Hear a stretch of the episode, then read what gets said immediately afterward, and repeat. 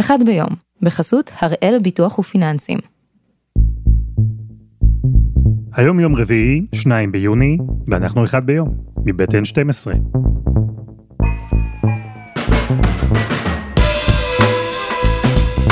אני אלעד שמחיוף ואנחנו כאן כדי להבין טוב יותר מה קורה סביבנו, סיפור אחד ביום, כל יום.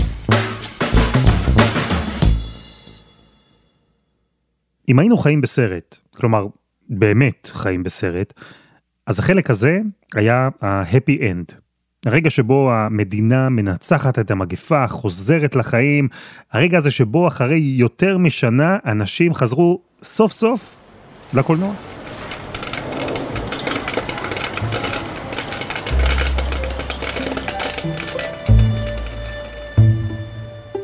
לי קוראים יותם. כמה אתה? 17. לי קוראים עמלה, שם מוזר כזה. נכד שלי. הייתה שנה עם הרבה פחדים. ואני חושבת שהקולנוע עכשיו זה סמל ל... כזה... סוף סוף. מי יודע כמה זמן זה יחזיק? סיפור אחר. אני זיו. ויעל.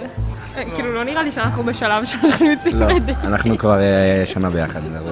האמת שאף פעם לא היינו, אה, וחיכינו גם אה, בקורונה ללכת לסרט. זה משהו מיוחד, זה לא כמו לצאת למסעדה עכשיו נראה לי זה סופר בדיזינגוף. מרגש, כי זה גם לא היה מלא זמן. כאילו, כי לא היה את האופציה ללכת. אם זה לא היה נסגר, לא היינו הולכים כנראה לסרט. אני אושרי, אנחנו שני קולנוענים, אז, אה, אז זה באמת אה, קטע. לא היינו בסרט, אני לא הייתי למעלה משנה. מבחינתי אין אה, שני ללשבת באולם ולהרגיש את הקהל, את הפיזיות של האור הכבוי הזה, ושכולנו נהיים איזה משהו אחד שבויים, ב, שבויים באור המסך.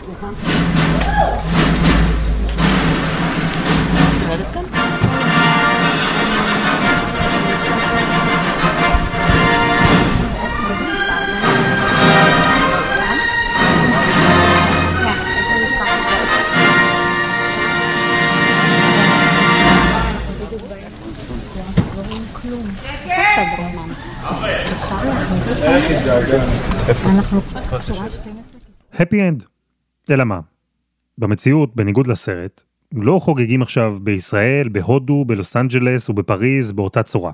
אולי תופתעו לשמוע, אבל במדינות רבות בעולם עדיין מתמודדים עם הקורונה. India is still battling a devastating second wave of the pandemic. Children may be among the least likely to be killed by The ease with which the Indian variant of COVID 19 is spreading in Victoria is the highest concern of authorities tonight, with four cases linked to what's been dubbed fleeting contact. אז נכון, בארצות הברית, באירופה, בבריטניה, במזרח הרחוק, ברוסיה, מתקדמים עם החיסונים. התחילו לחזור לסוג של שגרה. אבל יש איזו אווירה כזו של חשש, של צעדים זהירים החוצה, של מבטים מודאגים אחורה, לעבר מה שהיה. ובישראל? אז הפעם אנחנו חוגגים את סיום הקורונה עם הפרופסור גבי ברבש, ובעיקר מנסים להבין, זה ניצחון או ניצחון עם כוכבית? שלום פרופסור ברבש. שלום וברכה. אני מפריע לך באמצע החגיגות? אני לא חוגג. הגענו לאן שהגענו, צריך להסתכל הלאה. לא לחגוג. אוקיי, אז לא נחגוג. אבל אפשר להכריז על ניצחון? אנחנו ניצחנו את הקורונה? אני חושב, אני חושב שאי אפשר לנצח את הקורונה במדינה אחת. קורונה, אם היא נמצאת באיזשהו מקום, היא נמצאת בכל מקום, וזה לא נגמר עד שזה לא נגמר בכל אחת ואחת מהמדינות בעולם. לכן אני זהיר באמירות על ניצחון, שיש הרבה מאוד גורמים שיכולים אה, לקלקל את הניצחון הזה, והתפקיד שלי, או התפקיד של המערכת, אה, מערכת הבריאות, היא לדאוג שזה לא יקרה. אז כן, אני חושב שצריך להיות שמחים וגאים בזה שאנחנו בין הראשונים בעולם לחסן את האוכלוסייה ברמה כזאת שמאפשרת לנו לחזור לחיים נורמליים, אבל אני לא חושב שמותר לנו בכלל באיזשהו מקום בעולם להיות שאננים, מפני שהקורונה לא נעלמה מפה. אתמול בוטלו התווים, הירוק, הסגול וכדומה, בוטלו ההגבלות, וזה רגע שאולי אצל חלק מהאנשים מתקבל כסוג של מובן מאליו, אבל החזרה המלאה הזו לשגרה היא משהו שהישראלים חיכו לו במשך יותר משנה, ומשהו שמדינות אחרות בעולם בכלל עוד לא מדברות עליו אפילו היום. אתה רגוע? זה צעד שישראל לדעתך עושה בביטחון מלא? אני חושב שכן. אני חושב שהמצב בישראל הוא כזה שאין מסה מספיק גדולה של נדבקים בכדי להדביק אחרים. כלומר, אתה יכול להסתובב בהרבה מקומות בלי לחשוש שלידך נמצא מישהו שיכול להדביק אותך, וזה ההישג הגדול. אתה רוצה שנמשיך לאבל? אם אתה מוכרח, אז uh, בטח, לך על זה. תזכור שהמגפה הזאת לא נעלמה, החיסוניות שאנחנו קיבלנו כתוצאה מהחיסון, היא תדעך עם הזמן, אנחנו לא יודעים להגיד מתי, אבל היא בטוח תדעך לפני שהמגפה תיעלם. זאת אומרת, הניצחון הזה, העובדה שישראל חזרה לשגרה מלאה, זה הכל החיסונים? רק החיסונים, חד משמעית רק החיסונים. שום דבר, אתה יודע מה? האמצעי הכי, הכי דרמטי, הכי דורסני שהיה לנו, היה הסגר. 1, 2 ו-3. סגרים ראשון ושני עבדו. סגר שלישי כבר לא עבד. גם כי קצת הקהל התעייף, אבל גם בגלל זה שמה ששלט פה אז היה הווריאנט הבריטי. שהסגר לא היה יכול לו. אז כן. אז אם העובדה שבישראל חזרו לשגרה אך ורק בזכות החיסונים, אה, אז קיבלנו את החיים בחזרה רק כל זמן שהחיסונים עובדים. כלומר, זה אומר שהדבר הכי חשוב עכשיו הוא לדעת כמה הגנה הם מספקים ולכמה זמן. כמה זמן החיסונים האלה יחזיקו, אף אחד לא יודע את התשובה. ההערכה היא לפחות שנה. במקור, כשהתחילו לדבר על זה, ואני מדבר על בסיס ניסיון בשפעות וזה, דיברו על בין שנה לשלוש-ארבע שנים. לאף אחד אין תשובה לדבר הזה. הדרך שבה אנחנו נדע אם החיסוניות פגה, או שחס וחלילה נכנס לפה וריאנט שהוא מאתגר את החיסוניות שלנו יותר, היא על ידי ההסתכלות שלנו על האפידמיולוגיה, זאת אומרת על התחלואה. אם אנחנו נתחיל לראות שהתחלואה עולה, שיש יותר אנשים עם בדיקות חיוביות, זה יהיה לנו הסימן שמשהו משתנה, משתבש במאזן הזה בין החיסוניות לבין הווירוס של הקורונה. ואני אוסיף פה עוד הערה אחת קטנה, שאני מאוד מקווה שאף אחד לא ישתתה באוצר להגיד, אוקיי, עכשיו כבר אפשר לוותר על הבדיקות חינם של PCR של המטושים במדינת ישראל, כי אין תחלואה, שימשיכו לשלם את ה-20 אלף בדיקות ליום, זה האינדיקטור היחיד האמין שיש לנו היום למצב התחלואה או למצב ההדבקות בארץ. אה, ועוד מילה על החיסונים, כי ישראל אה, עדיין לא מחסנת ילדים, ויש על זה ויכוח מאוד ער, מלא באמוציות. איפה אתה עומד בעניין הזה? תלוי מתי אתה שואל אותי, כי אני התהפכתי פה איזה ארבע פעמים בחודש האחרון. אה, מלכתחילה אמרתי לעצמי, מה רץ לנו לחסן ילדים? אין תחלואה בכלל כמעט בארץ. ילדים, אם הם חוטפים את זה, הם חוטפים מחלה קלה. אז מה רץ לנו? אנחנו הרי לא את הכל יודעים לגבי החיסון הזה, והנה למשל עכשיו מתחיל לעלות הסיפור של הדלקת של שריר הלב, מיוקרדיטיס, שקורית באנשים צעירים אחרי החיסון השני, וכנראה שיש לה קשר לחיסון, שזה מפעיל באיזשהו מקום את מערכת החיסון כנגד שריר הלב. אז כאילו זה היה הסיבה למה חשבתי שלא.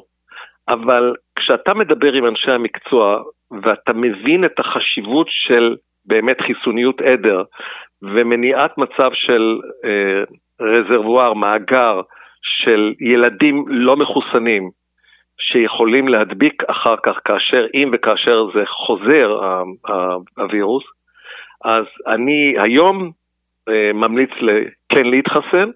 בניגוד לחיסון של מבוגרים, אני ילדים לא הייתי מחסן בכוח, מה שנקרא, לא בכוח מבחינה פיזית, או כאילו לחייב, או לעשות אה, דרכון ירוק בכניסה לגן או לבית הספר, אלא גם לא בכוח של ה-PR. זאת אומרת, לא הייתי עושה פה מסע שיווק. הייתי אומר לאנשים, שימו לב, אנחנו ממליצים להתחסן, עדיף עדיין, הסיכון של מחלה בילד, אפילו בילד, הוא גדול יותר מאשר הסיכון שהוא יקבל איזשהו סיבוך של מיוקרדיטיס, ואני בעד שאנשים יחסנו את הילדים שלהם, אני את הנכדים שלי מחסן. אז בעצם היום הדבר היחיד שמדאיג אותנו אה, הוא מוטציה, וריאנט של הקורונה שתצליח לפתח עמידות לחיסון? כן, וגם ירידה בחיסוניות שלנו. אלה שני הדברים, זה שני תהליכים שיכולים לקרות אה, בלא תלות אחד בשני. אלה שני הדברים. כאילו ירידה בחיסוניות שלנו, שכן או לא תפגוש וריאנט שהגיע מבחוץ והוא עמיד יותר. אלה שני הדברים שיקבעו פה מה יקרה בעוד שנה, שנתיים. אה, אתה אומר שהווריאנט הזה יגיע מבחוץ, אם בכלל, אה, וכאשר בישראל התחלואה אפסית, אז כמובן שגם הסיכוי שיהיה וריאנט ישראלי הוא אפסי. אבל זה לא המצב במקומות אחרים, כי העולם, אמרנו, עדיין מתמודד עם הקורונה, וזה יכול לקחת גם עוד לא מעט זמן. השאלה היא, מה צריך לקרות כדי שהעולם, גם הוא, יוכל לומר, ניצחנו? תראה, אני אגיד לך על זה, אצטט לך פה את פרופסור אלן ברנט, שהוא אה, בהרווארד אה, בבוסטון, היסטוריון של רפואה ומדע. והוא אמר, או אומר, בימים האלו, אומר, שימו לב, מגפות תמיד מתחילות בפתאומיות, ואף פעם לא מסתיימות בצורה חדה או ברורה. והוא נותן דוגמה. אנחנו כולנו מכירים את ה, או זוכרים את התקופה שהייתה מגפת ה-HIV, האיידס, לכאורה מגפה שנעלמה מהעולם, אבל היום, מה שאנחנו מדברים בימים, ברגעים אלה, יש 40 מיליון איש חולים ב-HIV בעולם. חצי מהם לא יודעים שהם חולים, והחצי שכן יודע שהוא חולה לא מקבל טיפול. לכאורה מגפה שנעלמה. אז בגדול, הדבר הזה שנקרא קורונה לא ייעלם.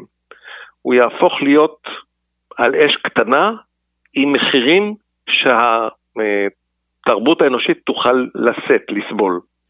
אז מה זה אומר? שבעצם אה, עד שהעולם לא יגיע למצב שבו הקורונה גובה ממנו מחירים שהוא מוכן לשלם, עד אז אנחנו נמשיך לראות הגבלות בנמלי התעופה, כל נסיעה עדיין תהיה מלווה בבירוקרטיה וטפסים ובדיקות, זה אלו הם חיינו? כן. אני חושב שההסתכלות שלנו על נסיעה לחו"ל תהיה שונה בשנה, שנתיים, שלוש הקרובות, והיא תהיה תלויה ברמת הביטחון שיש לנו ולאן שאנחנו נוסעים, ואני אוסיף עוד משהו, ועם מי שאנחנו נוסעים או טסים. עכשיו, לזכור, העולם המערבי דאג לעצמו יחסית יפה. העולם השלישי, שהוא חלק גדול יותר מבחינת אוכלוסייה, לא מחוסן, והוא לא מנותק מהעולם המערבי. אז בגדול שם מתפתח, או זה כר פורה להתפתחות של וריאנטים שיזלגו. אם אנחנו לא נעבוד בצורה מסודרת מבחינת השמירה על הטריטוריה שלנו, מבחינת המגפה, ומניעת טיבור של וריאנטים, אנחנו עלולים להידפק מזה.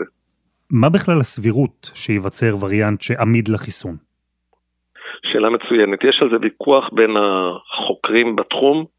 יש כאלה שאומרים שהווריאנט, שהווירוס הזה כבר מיצה את יכולותיו מבחינת פיתוח של uh, uh, מוטציות שמאפשרות לו הדבקה יותר טובה ותחלואה יותר קשה. יש כאלה שאומרים שעוד לא ראינו את זה. אף אחד לא יודע את התשובה לדבר הזה, זה האמת.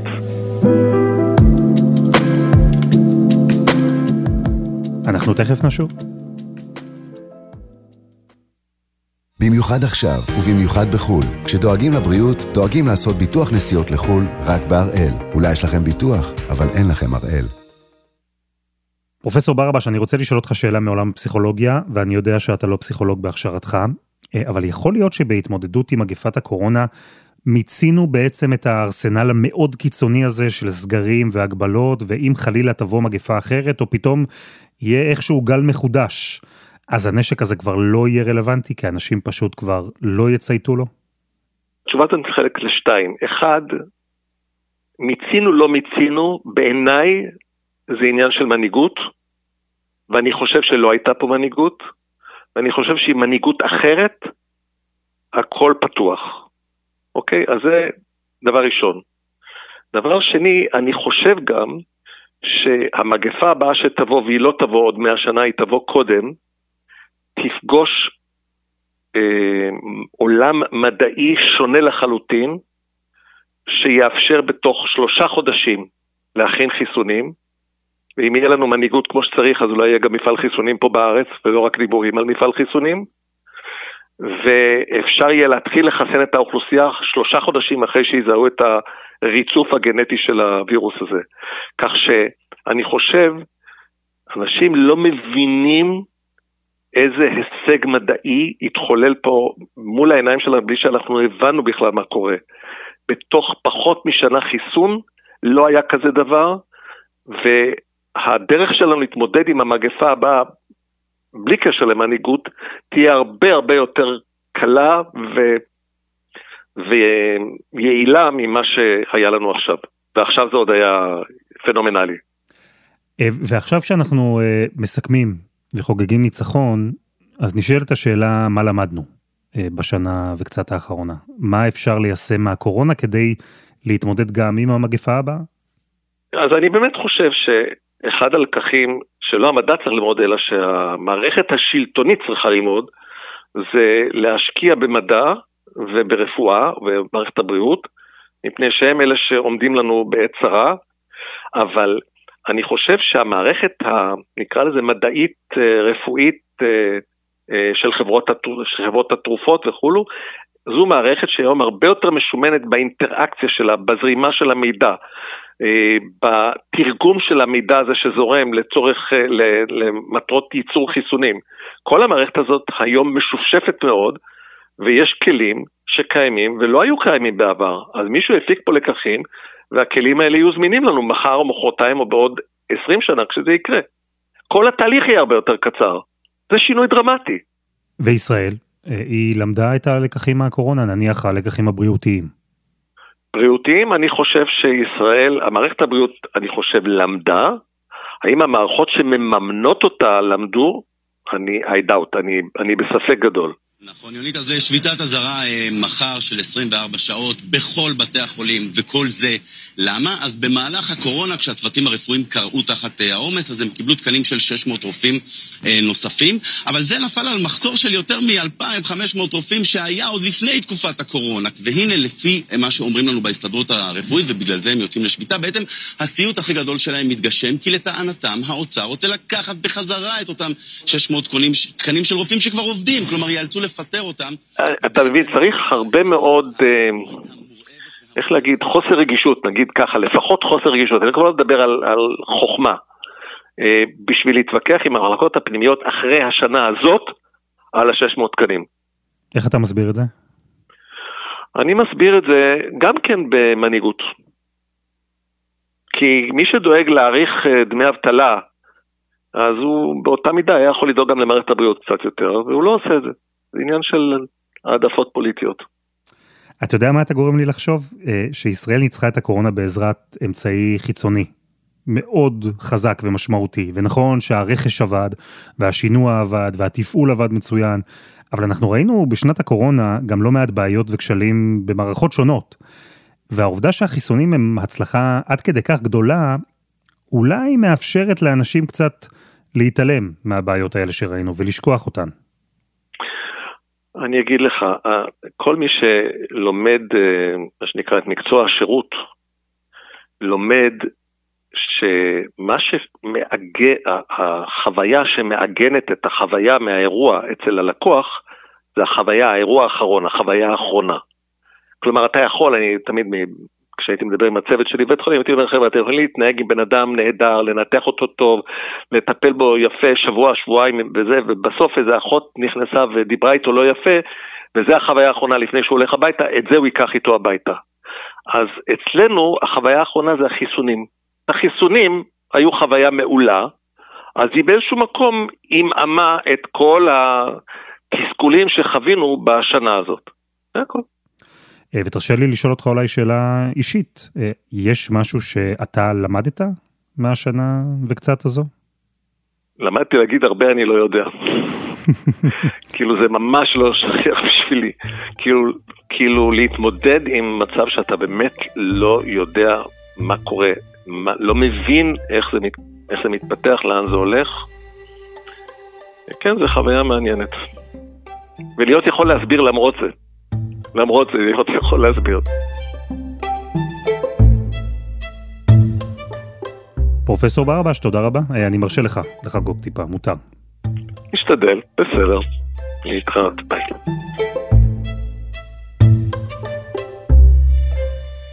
וזה היה אחד ביום, מבית N12. אם אתם רוצים להמשיך את החגיגות איתנו, אז אתם יותר ממוזמנים להצטרף לקבוצת הפייסבוק שלנו. פשוט חפשו אחד ביום. מאוד קל, יש לנו שם המון מאזינים שמספרים שהגיעו אלינו מהמלצות של חברים, אז א', עשיתם עבודה מעולה, וב', תמיד אפשר להמליץ הרי לעוד חבר או חברה, שיפתחו את אחד ביום ויאזינו.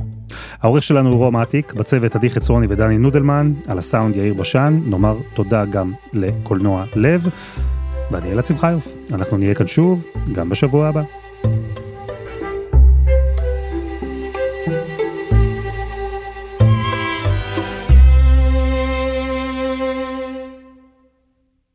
במיוחד עכשיו, ובמיוחד בחו"ל. כשדואגים לבריאות, דואגים לעשות ביטוח נסיעות לחו"ל רק בהראל. אולי יש לכם ביטוח, אבל אין לכם הראל.